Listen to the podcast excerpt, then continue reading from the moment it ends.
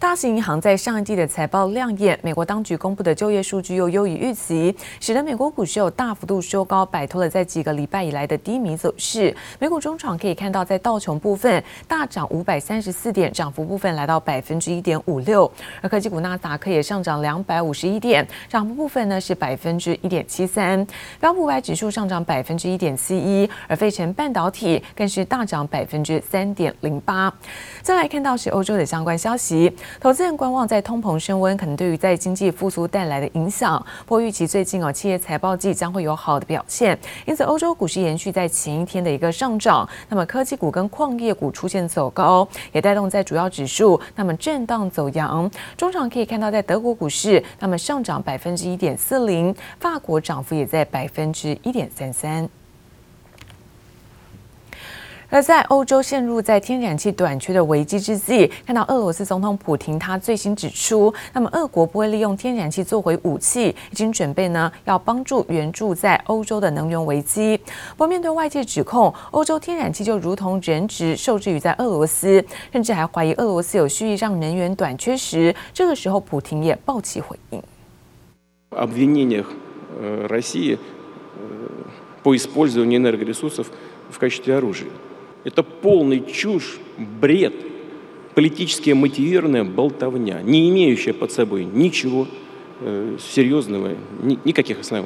俄罗斯总统普亭出席俄国能源周论坛，爆气质问全世界：欧洲天然气期货价格今年来狂涨将近百分之五百，创下历史新高。部分人士把矛头指向了俄罗斯，从中作梗。普亭火大直言，要欧洲等国别再甩锅。Вот сегодня увеличили на 15%. Попросят больше, мы увеличим больше. 俄罗斯天然气公司今年头九个月对欧洲出口逼近历史高点，今年整体对欧出口量可望刷新纪录。但由于欧洲对天然气需求升高，加上天气变得寒冷，供应仍然短缺，欧洲天然气期货价格飙上历史高点。眼看这波能源危机暂时还无法缓解，普京认为西德州中级原油价格很有可能会飙升到每桶一百美元。If China were to invade Taiwan, would you say a real risk of war?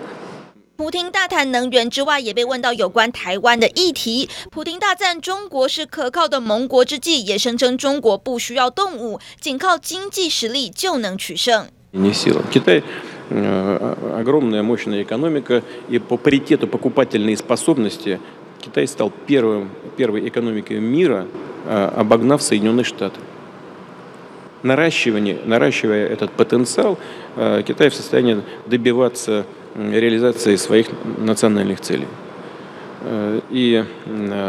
普亭罕见谈到两岸局势继续挺中，无疑又会在难解的南海局面上掀起一波热议。记者华珍林佳莹综合报道。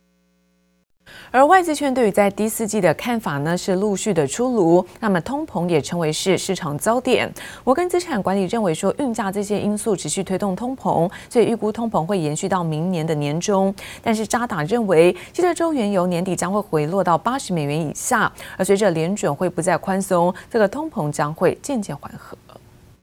国际原油、天然气等能源价格飙升，成为经济复苏的隐忧，也让外资圈第四季看法高度聚焦通膨。摩根资产管理认为，近期运价、限电等因素，国际油价明年还会进一步上扬，预估通膨将延续至明年中。但渣打银行分析，供需失衡状况缓解后，西德州原油年底有机会回落至八十美元下方。油价在八十块附近，其实它会有机会去做一个震荡的一个整理，甚至是在呃供给面开始比较充足之后，有可能去呃来到八十块以下。能源相关类股，其实未来是不是有机会受到油价维持在相对高点而受惠？渣打分析，各国央行紧缩速度将早于联准会，经济复苏基调延续下，全球股市二零二二年还会有所表现，因此看好美股与欧洲股市，但中国和新兴市场成长可能减速。加上中国持续加大监管力道，将增加未来六到十二个月企业获利成长的不确定性。股市的修正来看，更多是受到一些市场的信心不足，以及从通膨的疑虑也好，或是中国的一个呃政策上的干扰。随着这些疑虑慢慢消除之后呢，其实投资人又很快的又回到了一个重建它部位的一个一个状况。不管在金融，不管在可能相对的能源类股，还持续看好美国跟欧洲的部分。那在这两个大市场里面，又看好它的一个价值型股票。华尔街机构也聚焦通膨，美国银行出具报告示警，通膨失控的风险越来越真实，联准会可能不急于出手拯救股市。不过高盛与小摩反倒认为，通膨和经济成长停滞纯属过度担忧，建议投资人进场逢低承接。记者周婷丽连诗修台北采访报道。而国安基金在昨天下午召开了第三季的国安基金委员会议，而聚焦的是在中美对抗这些地缘的政治变数，包括是全球的通膨问题。国安基金认为，目前还没有观察到外资有非理性撤出的动作，也强调呢，台股基本面良好，相信外资将会陆续归队。我想台股的基本面是良好的，我们就乐观以待。金管会主委黄天牧点出台股基本面优势，第三季国安基金委员会议也在十四号下午登场。这次大约只开了半小时，会议中聚焦中美对抗等地缘政治变数以及全球通膨问题等等。由于台股维持高档震荡，一如预期，并未做出护盘决定。国安基金官员指出，台股本益比为全球最低，现金殖利率在全球仅次于英国，相信外资将会陆续归队，看好台股表现。台股现在在一万六，一万六也不是什么很低的低档嘛，所以让市场重新调整，国安基金不必要有什么任何动作。台股专家谢金河乐观看待国安基金的决议。十四号加权指数一万六千五百点昙花一现，外资终止连三卖，买超三十四点二七亿元。但今年以来，外资累计在集中市场卖超台股，一举突破六千亿元大关。十月卖超金额也超过九百亿。这段时间，外资每天都大幅的卖超，然后呢，反映未来供应链会。变化很大，股价会有向上再发展的空间，所以这个时候，我想在这个地方蹲下来整理是比较好的战略。谢金河分析，现阶段台股维持整理，反倒有机会先蹲后跳，重新出发。尽管国安基金暂不护盘，近期关股券商也普遍买超逢低承接，外界也将持续紧盯国际局势变化以及内外资法人操作动向。记者刘富慈、乔大龙台北采访报道。而晶圆代工龙头台积电在昨天下午举行了线上法说会，那么公布了第三季的财报，可以看到税后存益呢是一千五百六十二亿元，那么季增百分之十六点三，年增部分百分之十三点八，EPS 是六点零三元，那么同步创下是历史的新高纪录。而展望第四季，在五 G HPC 跟车用需求持续成长，这个产能一路吃紧到明年的时间。同时，台积电也正式宣布将在日本来投资新建特殊的制程晶圆厂。提供十二、十二纳米，还有包括二十八纳米的制程产能，而预计在二零二二年新建，二零二四年将会开始进入量产。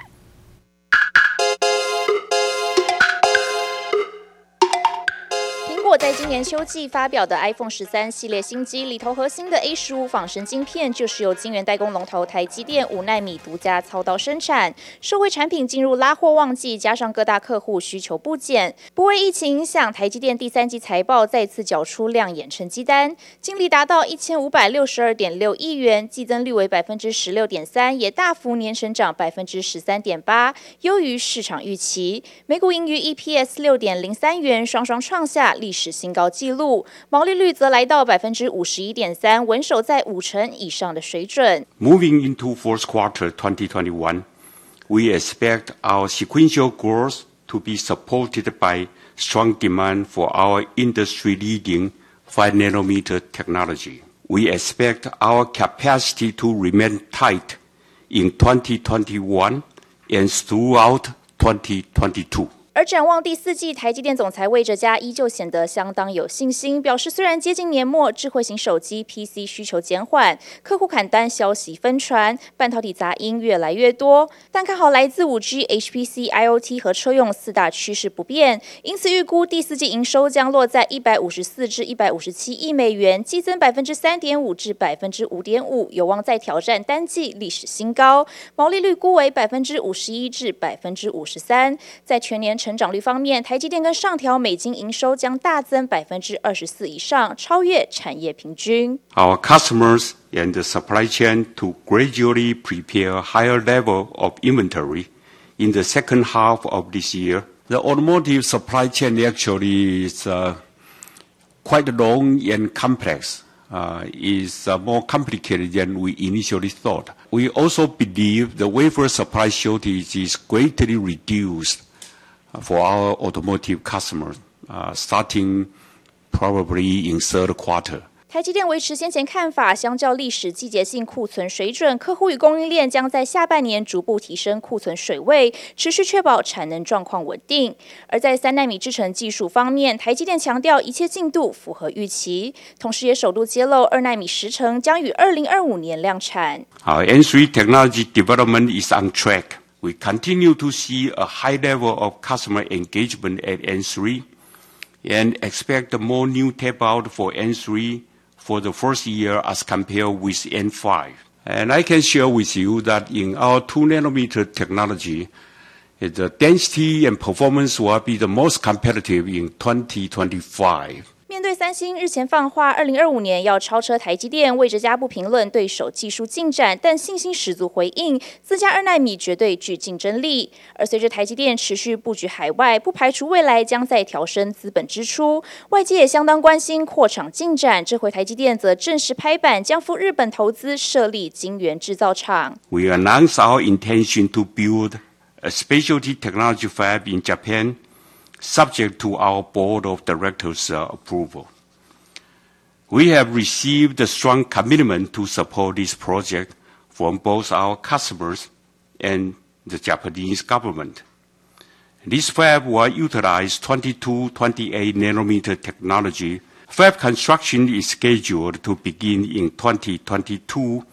and production is targeted to begin in late 2024. 台积电扩展全球生产据点，要全力满足客户需求，期盼为营运带来长期获利成长。而面对无法预期的地缘政治风险、能源危机、疫情等变数，都考验着台积电的应变能力。护国神山一举一动也持续受到各界瞩目。记者曹赞林、欧俊杰台北采访报道。而全球在车用晶片荒，因此呢，进口新车的交期拉长，有不少民众是转往在中古车的市场。美国在中古车平均涨幅逼近呢是百分之四十，韩国也传出，那么二手部分车型价格是逼近了新车。可以看到，国内在中古车的连锁品牌就指出，那客人询问度相对比较高，而且成交量也比上个月成长高达一倍。我们看一部车子，这个引擎盖有没有去动过很重要。嗯。啊，引擎盖没有换过的话，基本上前面应该就没有撞。走访二手车交易市场，全球车用晶片短缺下，新车交期时间拉长，连带让美国中古车市场平均涨幅逼近百分之四十。韩国车市更传出二手部分车型价格逼近新车，国内外汇中古车行情也受影响。当你锻炼以后，你在补给不上这些这些材料的时候呢，当然就是造成全世界的一个晶片的一个恐慌，因为新车的一些零件、电脑的一些声色进不进来，进不进来的话，反而使得中古市场相对的热络。个人蛮多的。电话也是一直都网络上很多询问度都非常非常高。如果要跟上个月比较的话，那涨幅应该差不多快一倍了吧。开了七年，宾士 S 系列车型堪称一代经典，新车价落在两百到三百五十万中级距的双 B，五年折旧后还能保值一半，七年大约落在一百二十万。由于缺车效应，近来变得更保值了。新车你要订要等都要等很久，有的等到半年到快一年都有哦。光有的这种进口新款进口的 Camry，他们也是要等。新车基本上他们如果有这个调整，中古车也会跟着调整。进口新车有得等，不少民众转入中古车市场，让车价有撑。但如何慎选不踩雷，达人也叫战。这是原厂胶啊，对，有没有看到？嗯，这一让它看起来就是很自然，有没有看到？这表示说这个门是应该没有去换过。那为了怕说它到底有没有换过，我们可以看这里。这边还有螺丝，这六角螺丝也没有去动过啊，也没去动过，也没动过，那就表示这个门没有去拆装过的。原厂胶螺丝状况是观察车辆有无撞过、拆卸过的两大重点。专家预期中古车市场热络还能维持到明年二三季。记者温婉婷、方少成台北采访报道。而最后一家由私募基金主导的安泰银行在昨天加入国票金控，而国票金正式并购安泰银，这个收购价格是每股十七点二亿元。安泰银的股东呢，每股可以换九点四六六七三元的现金，加上甲种特别股，那么零点四九三三四四股，大约溢价是百分之六点四。国票金将会提供安泰银是三年的工作保障，还有包括留任奖励方案。国票金与安泰银行两边高层共同出席重讯记者会，宣布召开董事会通过股份转换。国票金以现金与发行甲种特别股取得百分之百安泰银股权，并购金额规划百分之五十五为现金，百分之四十五为特别股，收购金额大约三百三十七亿元。国票金收购价格为每股十七点二亿元，以近二十个交易日均价估算，大约溢价百分之六点四。未来有安泰银行这一块。我们也希望能够发展更多的这个，就是包括像财富管理啦，好，那还有这个销金、个金这些等等的这样子，可以弥补我们在这个票券业和。网银业的不足之处，国票金近年在票证券业务都缴出亮眼成绩单。二零二一年前三季累计税后净利三十点六七亿元，年成长百分之二十四点三二，续创同期新高。国票金也是乐天纯网银的大股东。乐天国际开业后，交易金额已经超越王道、瑞兴等银行，因此并购安泰银行后，金融圈也关注实体与纯网络银行虚实整合，有望成为先例。目前还是台湾第二大的这个票券业啊，那然后我们又有了一个这个和乐天银行，这个我们持股百分之四十九的这个这个网银子公司。那未来我们有一个百分之百的这个实体银行的这个子公司。值得一提的是，私募基金隆力出脱安泰银行股权后，先前万泰及大众银行分别在二零一四及二零一六年并入凯基及元大银行，富邦金也在今年顺利并购日盛金。国际私募基金投资国内银行时代也正式结束。股票金也承诺维持安泰银同仁薪酬待遇，具有三年留任保障。往后并购流程，金管会也将视合并案采行的。交易架构依法审查，资金来源、资本适足性及财务健全性等问题，都将是未来的审查重点。记者周田丽、连诗修台北采访报道。而因在特殊制程的需求，晶圆代工龙头台积电在昨天宣布，那么将会到日本投资设厂，预计会在二零二二年建厂，在二零二四年做量产。而日本的经济产业大臣也表示说，日本政府呢相关的建设资源会在选举之后来定出明确的方针。另外，看到工业电脑大厂华汉宣布，那么跟 Google 呢达成是策略的合作，未来会共同推动华汉的制造系统转型，而且会打造出是创新的产品，包括。或服务跟工业制造模式等等，来加速华汉的商业转型脚步。晶圆代工龙头台积电今天在法术会上再次捎来好消息，宣布因应特殊制程需求，将赴日本投资设厂，预计在二零二二年建厂，二零二四年末量产。对此，日本经济产业大臣也表示，日本国内的半导体生产打好基础是至关重要的事情。政府相关建设的资源将会在选举后定出明确方针。工业电脑大厂华汉宣布，将与 Google Cloud 签署合作备忘录，共同携手推动华汉制造系统转型，不只打造创新产品、服务及工业制造模式，更将生产免手持工业穿戴式的电脑，开发新硬体设备等等。此次合作不仅能满足跨产业的广大客户群，同时也加速华汉商业转型脚步。合作的好消息再添一笔，电信业者远传与鸿海集团、VMware 三方携手，在鸿海土城总部的虎跃厂建立数据主中心，今天正式启动。远传将运用多云监控与资管平台，协助鸿海建立云数据中心及运维架构；VMware 则协助规划鸿海 Logical Cloud 全球顶层设计框架。三方合作将因此加速鸿海集团 F 二点零数位转型的脚步。市值超过百亿的基泰中孝大楼标售案预计在下周一开标，但市场却点名阳明可能是最大潜在买主。为了怕造成外界误解，阳明也首度出面澄清，表示如有重大资本支出，将会遵照公司内部程序，并严守保密义务，因此绝无事先透露特定标的或是媒体的可能性，强烈否认此消息。记者综合报道。